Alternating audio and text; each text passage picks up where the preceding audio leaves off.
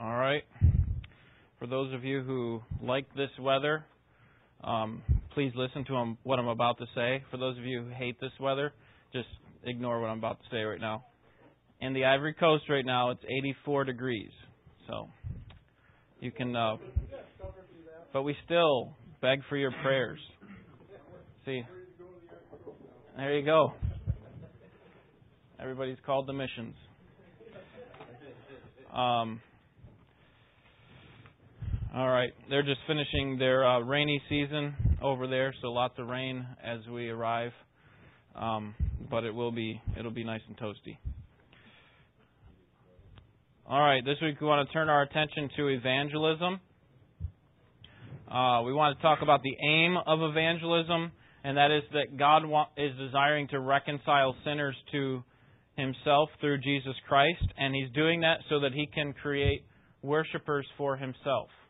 He is uh, making uh, these sinners, these enemies of His, into His worshippers. And in our first two classes of this series, we we looked at Scripture and we saw that all of life is worship. And the way that this connects, that is, that all of life is worship and evangelism connects, is through the example of Jesus with the Samaritan woman. Jesus said, A time is coming and has now come when the true worshippers will worship the Father in spirit and in truth, for they are the kind of worshippers the Father seeks. God loves and demands evangelism because it creates for Him more glory, or, or it, it, it ascribes to Him the glory that is due His name already. Not that God is made more glorious in our evangelism, but the, the, the glory that is already due him is ascribed to him as he deserves. And so the kind of worshipers that God is is seeking, as Jesus says in John four, He's seeking the kind that that um, that are being saved by His grace.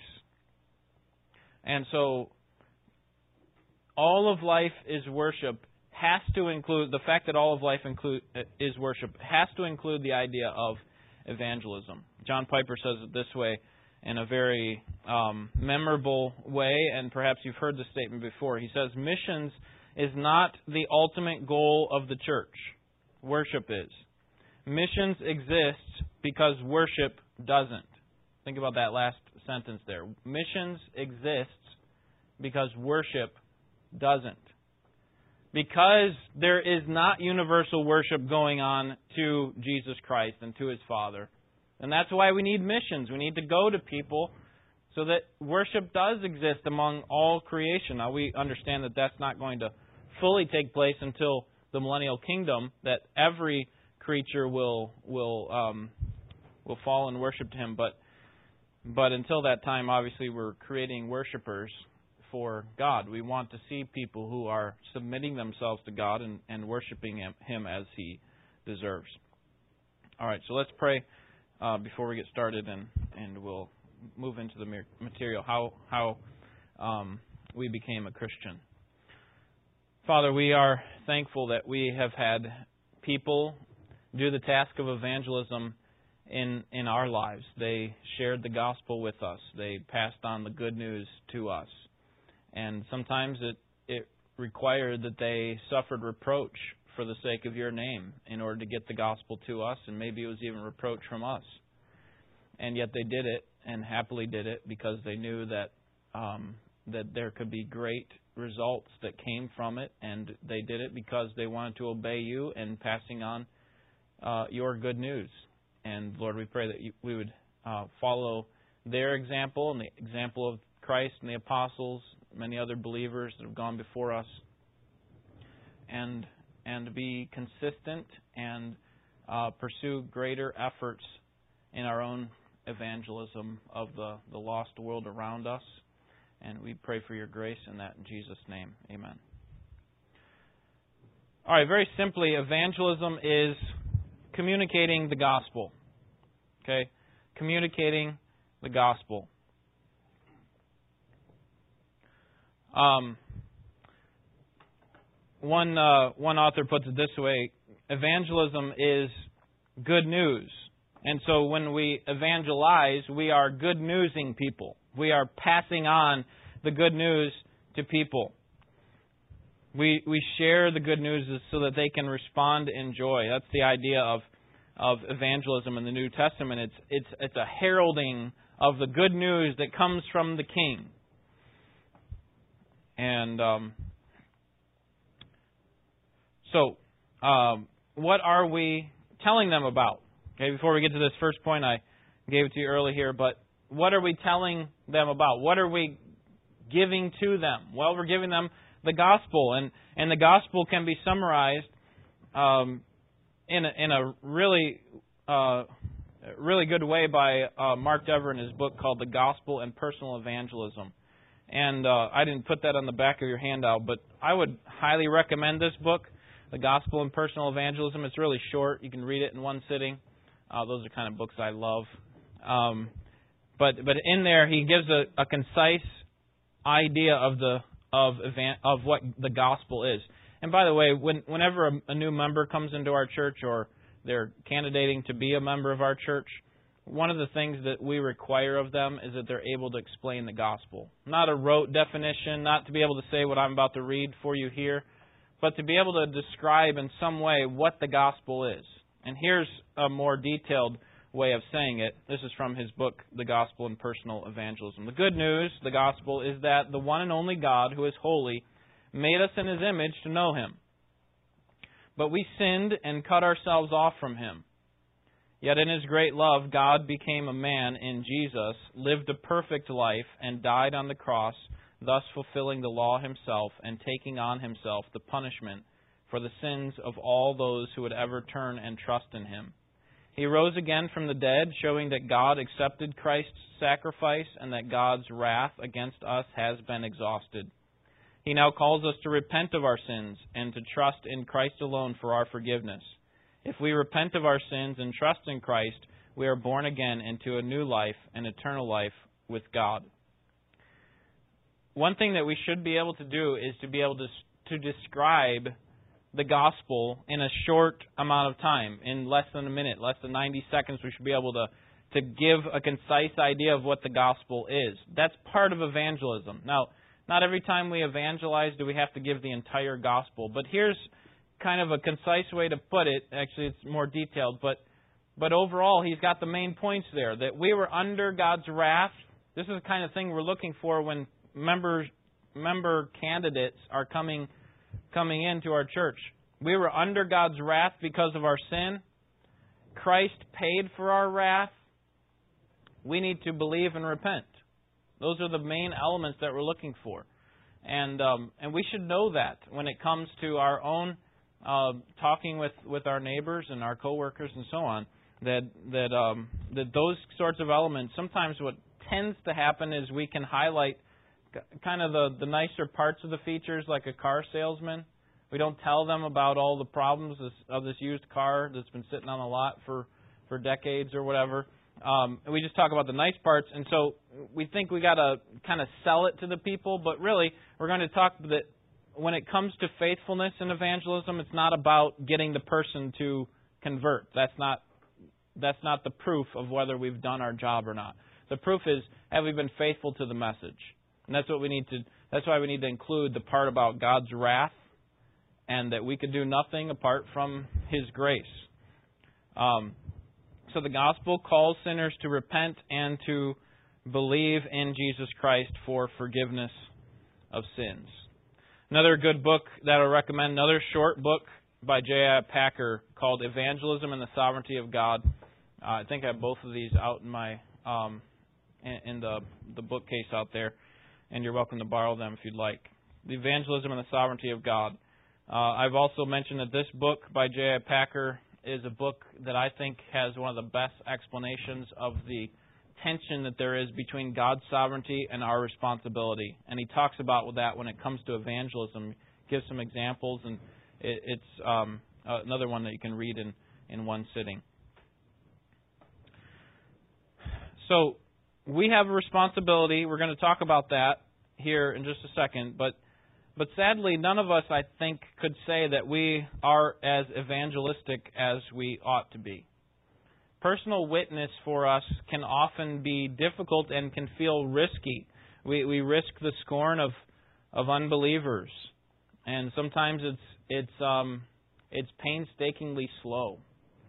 Uh, that that the results that we want to see are not coming, and so sometimes it's easy for us to to give up, and um, and so evangelism can be difficult. And Yet we should not lose heart. So let's think about from God's word why it's so important for us to be a part of evangelism. All right, why is it so important for us to be a part of evangelism? Number one, evangelism is how we became a Christian. This is part of what I was talking about in our in our prayer to God before we started. Evangelism is is how we became a Christian. It's inseparable from our life as a believer. Um, we evangelize. One of the reasons we evangelize is because we have been evangelized. Right? Somebody evangelized us. Someone passed on the good news to us. And so we we should happily uh, return the favor to someone else. We should be wanting to share the good news with other people. You know, if we had if we had a just a a great resource of money that that we could disperse to people, we wouldn't satisfy the the ultimate needs that people had in this world. You know, if we just had let's just say let's just imagine that we had a limitless amount of money that we could give away. We would not satisfy people's needs. In fact, that's why Jesus came as a poor person. He came because his he didn't come to heal all all of them, all of their their sicknesses necessarily, although he did that to prove his messiahship, but he didn't come to to take care of all their financial needs, although he did that at times. Uh, he ultimately came to heal their greatest need. They were not reconciled to God. And that's that's what we have to offer to the lost world.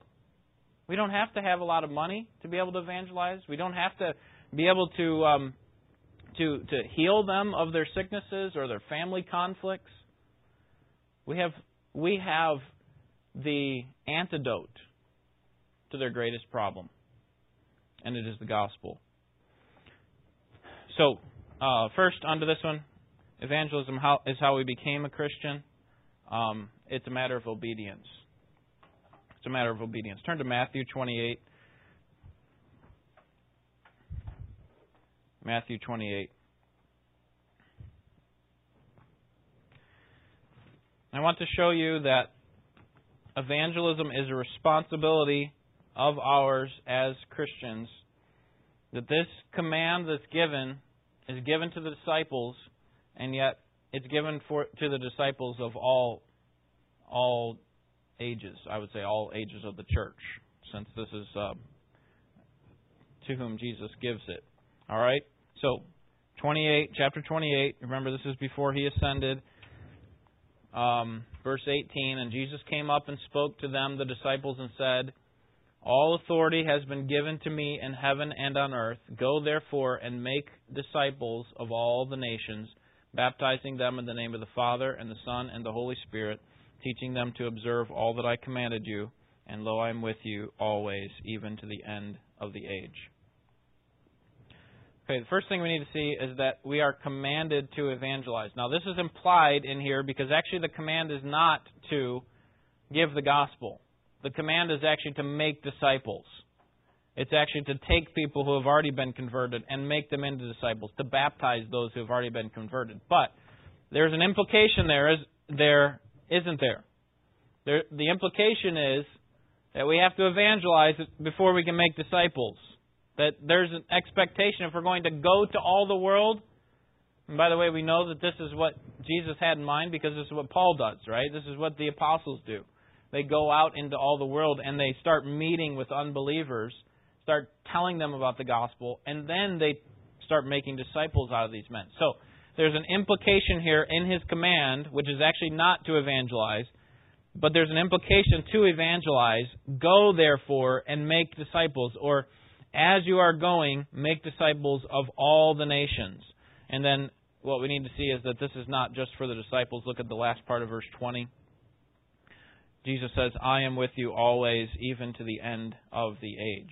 So the disciples are not alive today. They, they're not going to make it to the end of the age. They're, they're already long gone.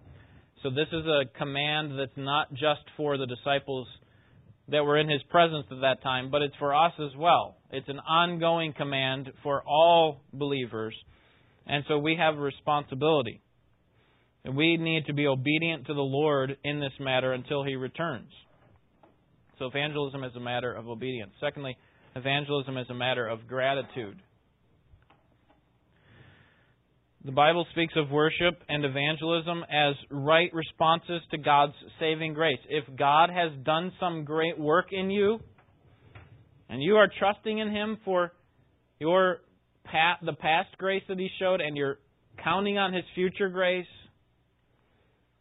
then should not your joy result in a desire to proclaim the mercy that has been shown to you? Psalm 116:12 says, "How can I repay the Lord for all the goodness he's given to me? I will lift up the cup of my salvation and call on the name of the Lord. I will fulfill my vows to the Lord in the presence of all his people." How can I repay the goodness that God has shown to me? Well, I praise him, verse 13 says in Psalm 116, and verse 14 says, "I will lift up I will fulfill my vows in the presence of my people." We are not ashamed of what God has done, but we are we happily uh, proclaim the name of Christ and and what He has done for us. Evangelism is a matter of obedience. It's a matter of gratitude. And then, number uh, thirdly, evangelism is an expression of godliness. It's an expression of godliness. As God's people, we ought to commend the gospel to those around us by the way we live. Our lives should be consistently characterized by holiness in such a way as to make our Savior attractive to unbelievers. Now, no one's ever gotten saved because of a holy life. Okay, they have to hear the message of the gospel. They can't just respond to seeing someone's life. They have to actually hear what the gospel is and then respond to that because remember, they're actually repenting of sin and believing in Jesus Christ. They're not believing in your holy life. But your your holy life can uh, do a great service to evangelism, and it can also your your unholy life can do a great disservice to your evangelism.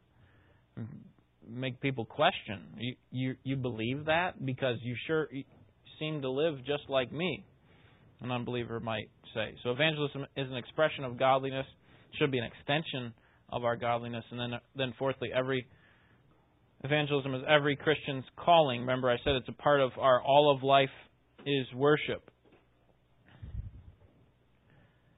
Some Christians think that you know evangelism is a gift and a responsibility only for those who are gifted in that area. So, for example, in Ephesians 4:11 says God gave some as as uh, prophets and some as um, apostles, some as evangelists, and some as pastor teachers. So, so that seems to be a kind of a separate category. There are some really uh, special people that are called out to be evangelism, uh, to be evangelists. Um, but the point of this verse is not only that those who have the gift of evangelism should evangelize, but the verse speaks to how graciously different gifts have been given to all of us. That we all have a gift and a responsibility to to take part in these various um, uh, ministries, specifically with regard to evangelism. Would someone read 1 Peter 2 9? Raise your hand so I know you're looking there. 1 Peter 2 9. Paul. And then uh, 2 Corinthians 5 18 to 21. Trish, thank you. All right.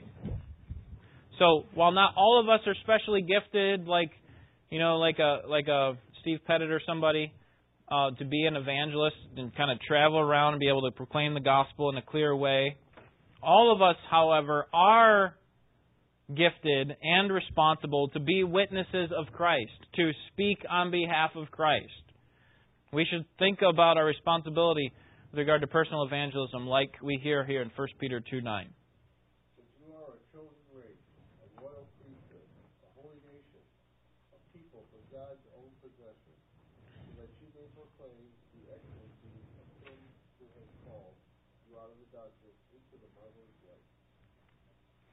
Okay, here's Peter talking to a whole group of people.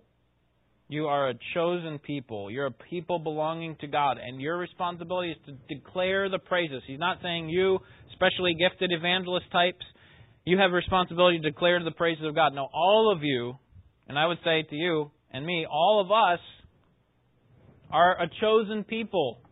We're a people belonging to God, and we have a responsibility to declare the praises of God the one who called us out of darkness into his wonderful light. This is why God chose us. He, called, he, he chose us so that we could be a reflection of who He is, so that we could be a proper representative of His mercy, of His truth, and that's what we are. That's what we are to do in this age. As those who have been reconciled to God through faith in Christ, this ministry of reconciliation has been given to us. We've already received it. We're commissioned by God, therefore, to be His ambassadors. So listen to 2 Corinthians 5 18 to 21.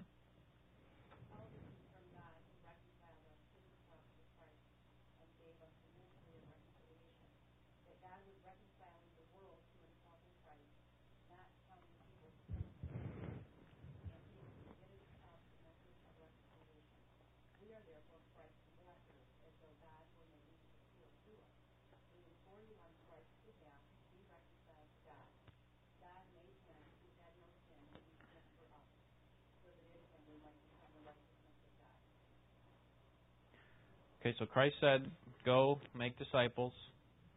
To those who have been given, we should freely give.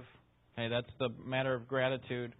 Um, it's also a matter of godliness that we ought to be portraying a godly life. But life, but here, evangelism is for every Christian that we are ambassadors for Christ.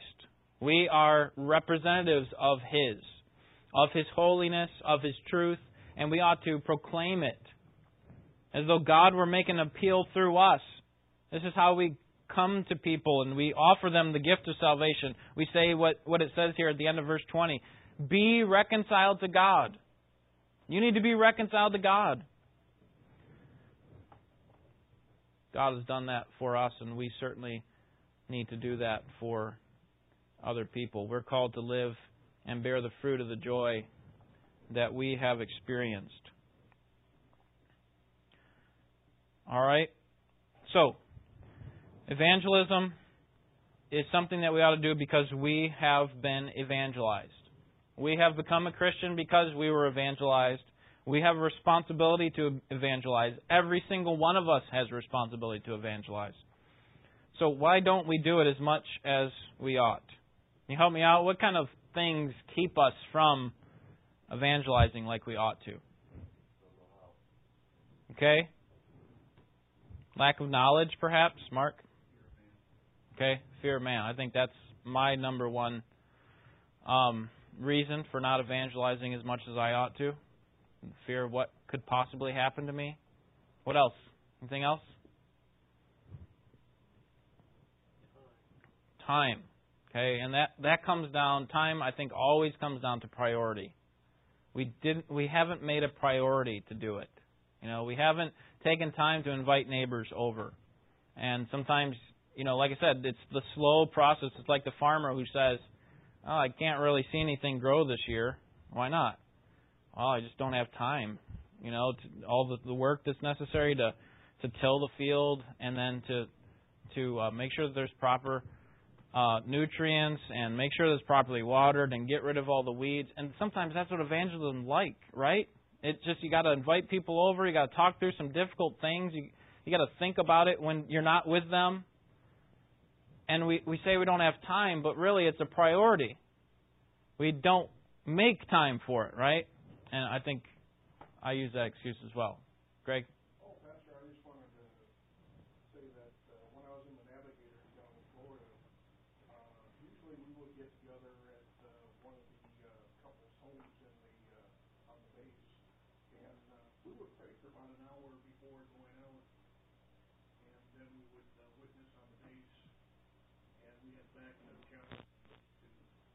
Yeah.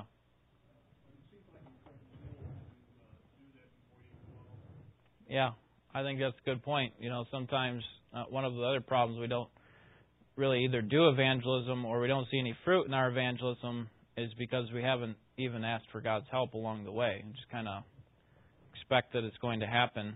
Um, and yet we need to recognize that God is behind it and and that as I was reading this um, this book earlier this week, um, the the man in there was saying that God is more passionate about evangelism than we are.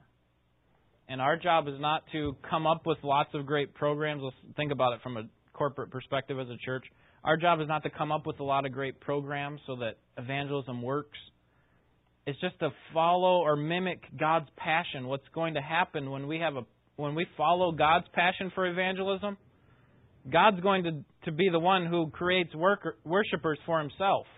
But we need to follow his passion. We need to pray for us to have greater passion and and then we need to see God work. Start doing things that that would be um, consistent with our responsibility to evangelize. We're going to talk about some of these things as we go through. So let's keep going. Um, okay, so first we evangelize because we have been evangelized. Secondly, we evangelize because evangelism is empowered. Perhaps one of the most common reasons why many of us fail is because of fear. And fear can take several forms maybe lack of ability, lack of knowledge, maybe the possibility of rejection. Or we might be just afraid of what the message is actually going to do in a person's life. Okay, think about this in a hostile context. You know, perhaps in a, a foreign country where the gospel is not allowed and where they kill people who, who give the gospel. Um, we we recognize what the the possibility is if we actually give the gospel. We we could um, we could see some serious ramifications. But the best way to overcome such fears is to have a biblical view of evangelism. And a good way, place to start is to understand that God is the one who is sovereign in the salvation of sinners. He's the one who elected sinners unto salvation, and He's promised that He will do the gathering. And remember what Jesus said? Look out onto the fields.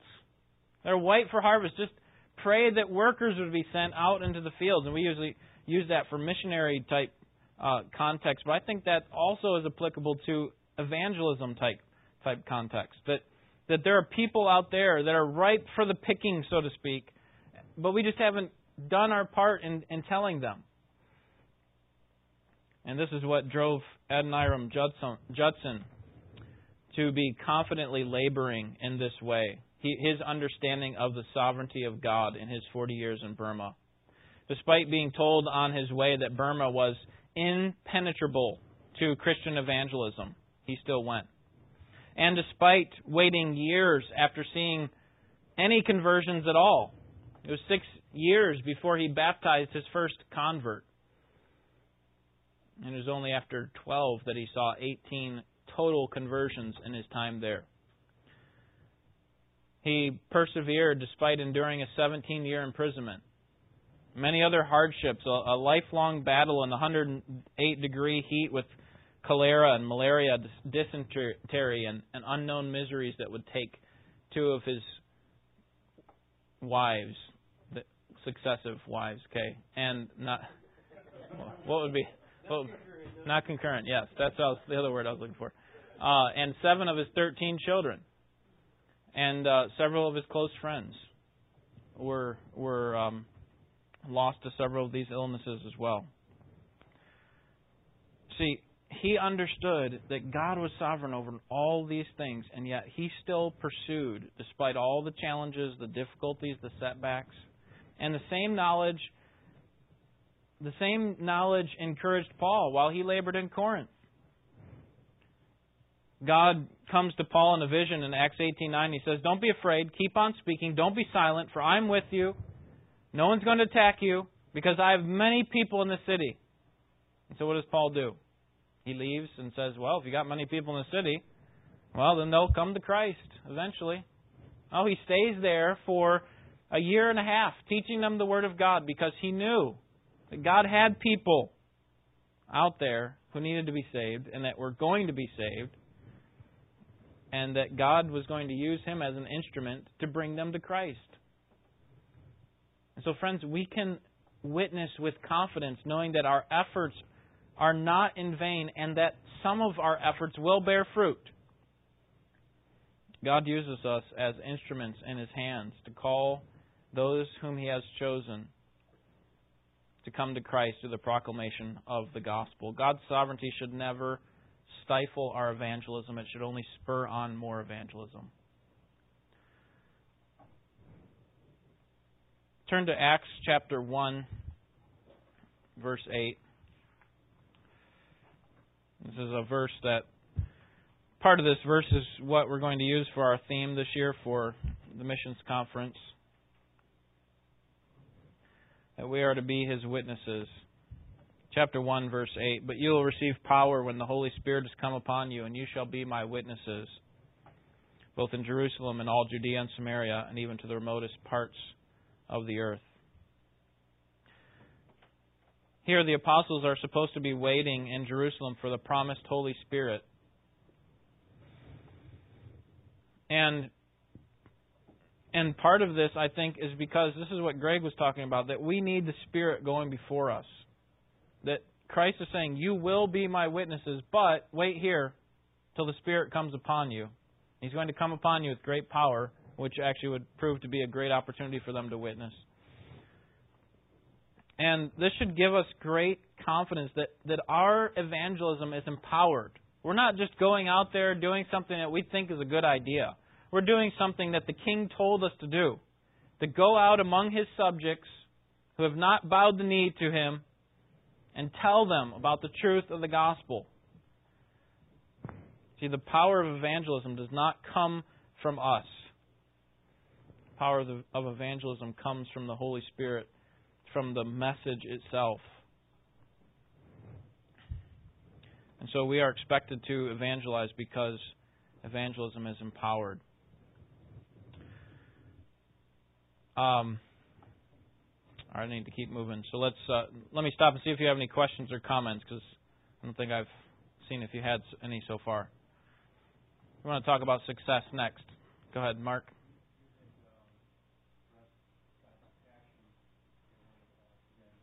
Yes.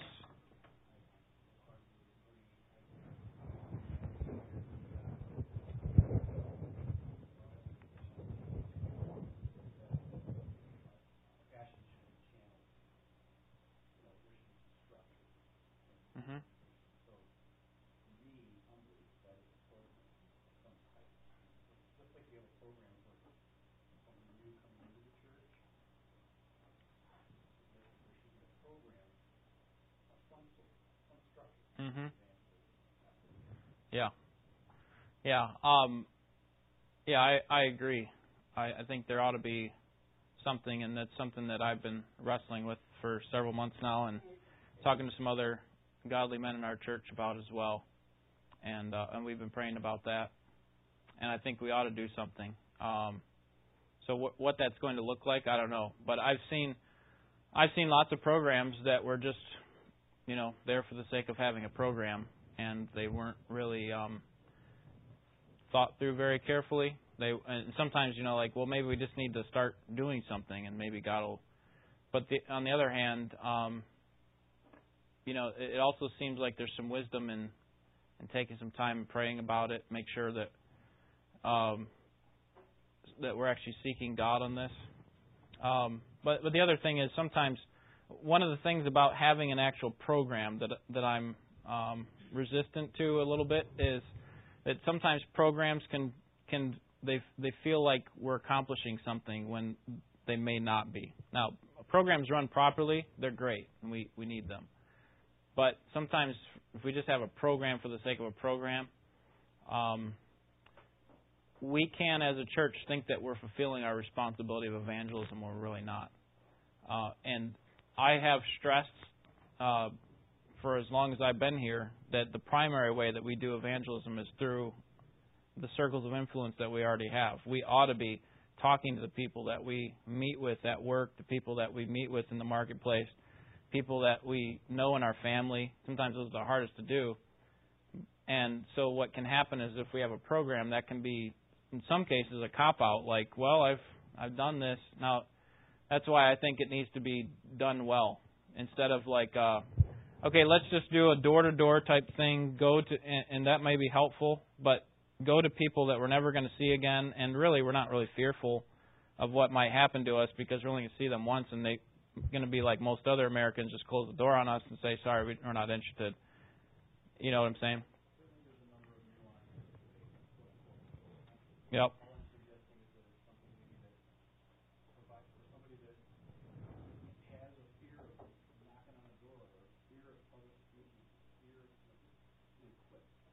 Yep. I see. Yep. And part of that is a class like this, and the last series of classes that had a class on evangelism. When people, you know, when believers are coming to these types of classes, they're thinking more carefully about evangelism. That's one way that we equip. It also comes up in the various texts of Scripture. We went through Ephesians not too long ago, and we talked about evangelism at that time. So, um, you know, God's not handcuffed without a program. Uh, I think for centuries, evangelism was taking place apart from a formal program. So um, I'm not opposed to programs. I just think they need to be uh, they need to make sure they have a proper purpose and that they're properly driven and handled so that they don't just become another crutch or another thing that we're just hanging our hats on and not really accomplishing anything through it. So, Trish.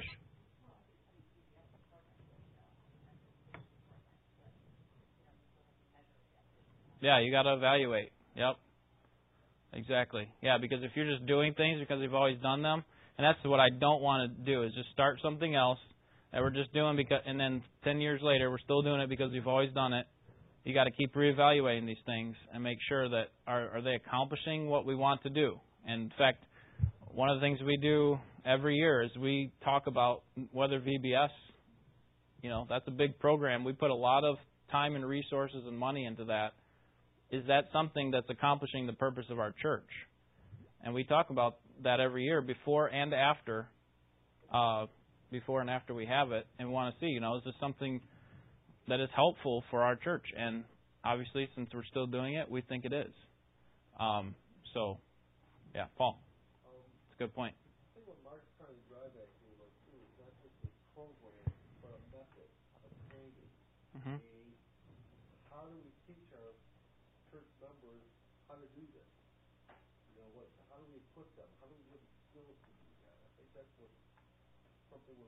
Great to have a listener and do visitation, but if, we if I don't know what to say when I talk to somebody, if I walk through the door, if I talk to my family, I don't know what to say, or how to say it, or how to respond to various questions, or, you know, yeah. that class. That, yeah. That'd be something you guys want to have, to do. Yeah. Trish.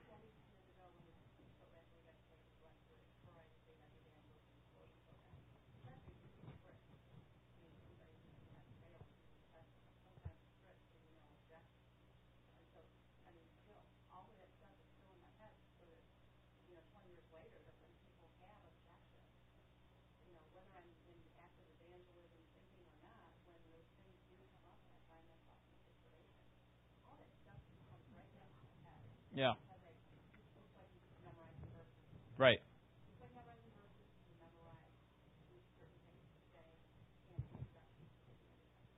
Yep. Absolutely. Yep. Jared.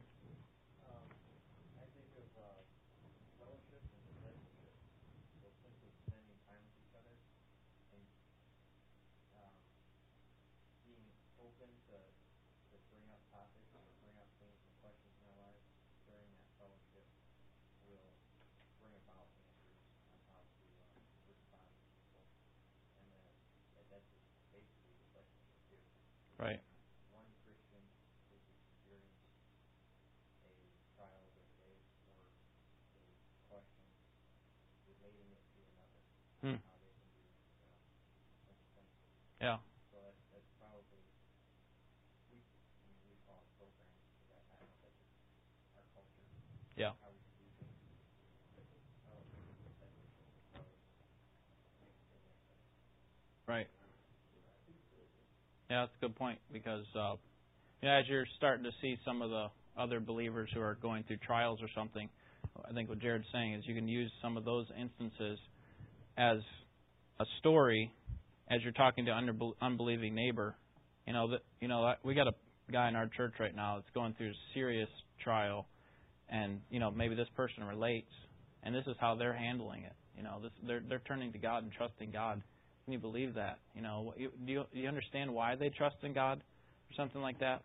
And um, so, yeah, I uh, I think our church has a lot of room for improvement in that area, and I certainly uh, take responsibility for that. And so, um, you know, if you're concerned about evangelism, um, and, and your passion for evangelism is is um, mimicking the, the passion that God has, then then start praying in that way and praying that we will be able to think of concrete ways that we as a church can uh, equip people for evangelism and then also provide opportunities for, for people to invite. Maybe you've been talking to one of your neighbors for years and they're not willing to come to a service like we, we're going to have this morning, but they might be willing to come to some other event that we would have at our church where would expose them to other believers who are, you know, showing the love of Christ to one another.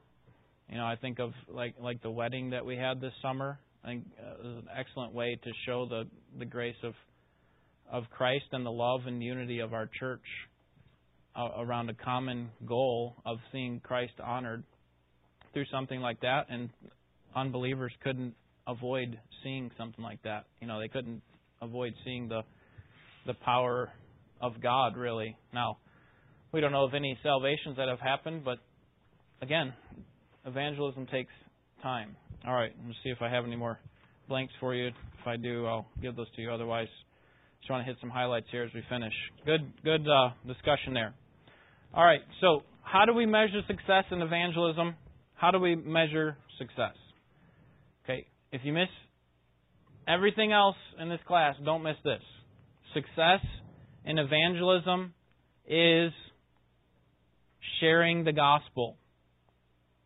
That's it. It's not winning converts. There is no command for you in Scripture to win converts. In fact, you can't win any converts. Uh, I often liken it to sales. You can't close the deal when it comes to evangelism. You can't do it. It's something that the Spirit has to do in them. So your responsibility, my responsibility, is to share the gospel. And if you've shared the gospel to the person, then you are successful. Okay? Here's what uh, Joseph Coates, uh, some of you remember, I think he was here this summer, missionary to China. He said there are three things we need to do meet people, tell them about Jesus, and repeat until we've, we've done it to every person in the world. Okay? So, it really comes down to two meet people and tell them about Jesus. That's success in the gospel. And that's why a person like Adoniram Judson could be successful for six years before he saw a convert. Why? Because success in evangelism is what? It's sharing the gospel. It's not winning converts. Um, so, uh, here's maybe a, a better illustration than the sales one, uh, and it's I know it's a better one because it comes from the Bible. Okay, Mark four, parable of the soils. It's the farmer just throwing out seed. The farmer's job is not to pull the plant up and force a fruit to come out of it, right, or a vegetable. He can't do that. He'd be foolish to try. His job is to spread the seed. God's going to determine what kind of ground it falls on. You remember what the ground is referring to? The person's what? Their heart, right? So some of it just it gets picked up by the birds, it's gone. It doesn't do anything. Some of it starts to take it looks like it's starting to, to show some progress. They they receive it with joy. Then it gets choked out or gets gets um burned by the sun or whatever, gets scorched from the sun because the roots weren't deep enough. But some will fall on good soil. And here's what our responsibility is our responsibility is not to go out there and find who our converts are. Okay? They're, they're not running around with a big E on their forehead that says they're elected. You know, they're, they're part of the elect. We don't know that. So our job is it's just like we don't know what kind of soil we're throwing the seed on. We just throw it on there and let God do the rest. That's our responsibility. Success in evangelism is sharing the gospel. Okay, and that's why, you know, we we could be, um, you know, we could be very successful sharing the gospel right now. We haven't seen a whole lot of converts. Obviously, we've seen a couple of children come to Christ, and we shouldn't minimize that. Um, but let's say outside of the families from our church, how many people have come to Christ in the last five, ten, fifteen years, right? And we could say, well, maybe we're we're doing something wrong. And I actually think that, that maybe we aren't doing as much as we should. But the point is, we need to be make we need to make sure that we're actually doing that. That we're actually sharing the gospel. That that part's very important because no one's going to call on God without hearing the gospel. Do you have a thought, Mark, or a question? Absolutely. Yes, and that's what you pray for. By the way, you know the fact that you're you're spreading seed and you're you're trying to give them the gospel in the clearest way possible. We shouldn't should, shouldn't be like, okay, here I gave it to you, I uh, go away. No, we pray that God. We want to see this thing grow. We want to see this come up, just like a farmer does you know, wants to see it comes up. But he recognized where the power comes from. You see? Power doesn't come from us, doesn't come from from our ability or our inability. It comes from it comes from the message itself from the Spirit. All right? Any other thoughts or questions? All right, good. Let's uh, pray and uh, sorry I didn't finish today, but I think we had some fruitful conversation. The next two weeks I asked uh, Ken Whitworth to teach for us, and so uh, you'll be encouraged by that because he, uh, he he's always very thorough. He's been working on this for for weeks, and um, so I know you'll be fed well. And um, and then when I come back, we'll we'll talk about serving as we continue our discussion on spiritual disciplines. All right, let's pray. Father, thank you that you uh, shared the gospel with us through one of the believers that you brought to yourself. I'm thankful that, that you use means to accomplish your purposes. Certainly, you could have chosen to create a world in which people could come to Christ on their own, apart from interaction from other people, and and uh, that would be the only way that they came to Christ. But but we know that you have designed that the Word of God would spread through uh, godly people who want to see your praise spread to more and more people. And Lord, I pray for our our, our church specifically that that we would be uh, thinking very carefully how we can equip one another for the sake of evangelism, and also that we could provide some sort of um, means in our church to develop relationships where uh, we would have clear opportunities to share the gospel. And Lord, we pray that you'd help us to be faithful in that, and uh, we we want to see your power in it. We pray in Jesus' name, Amen.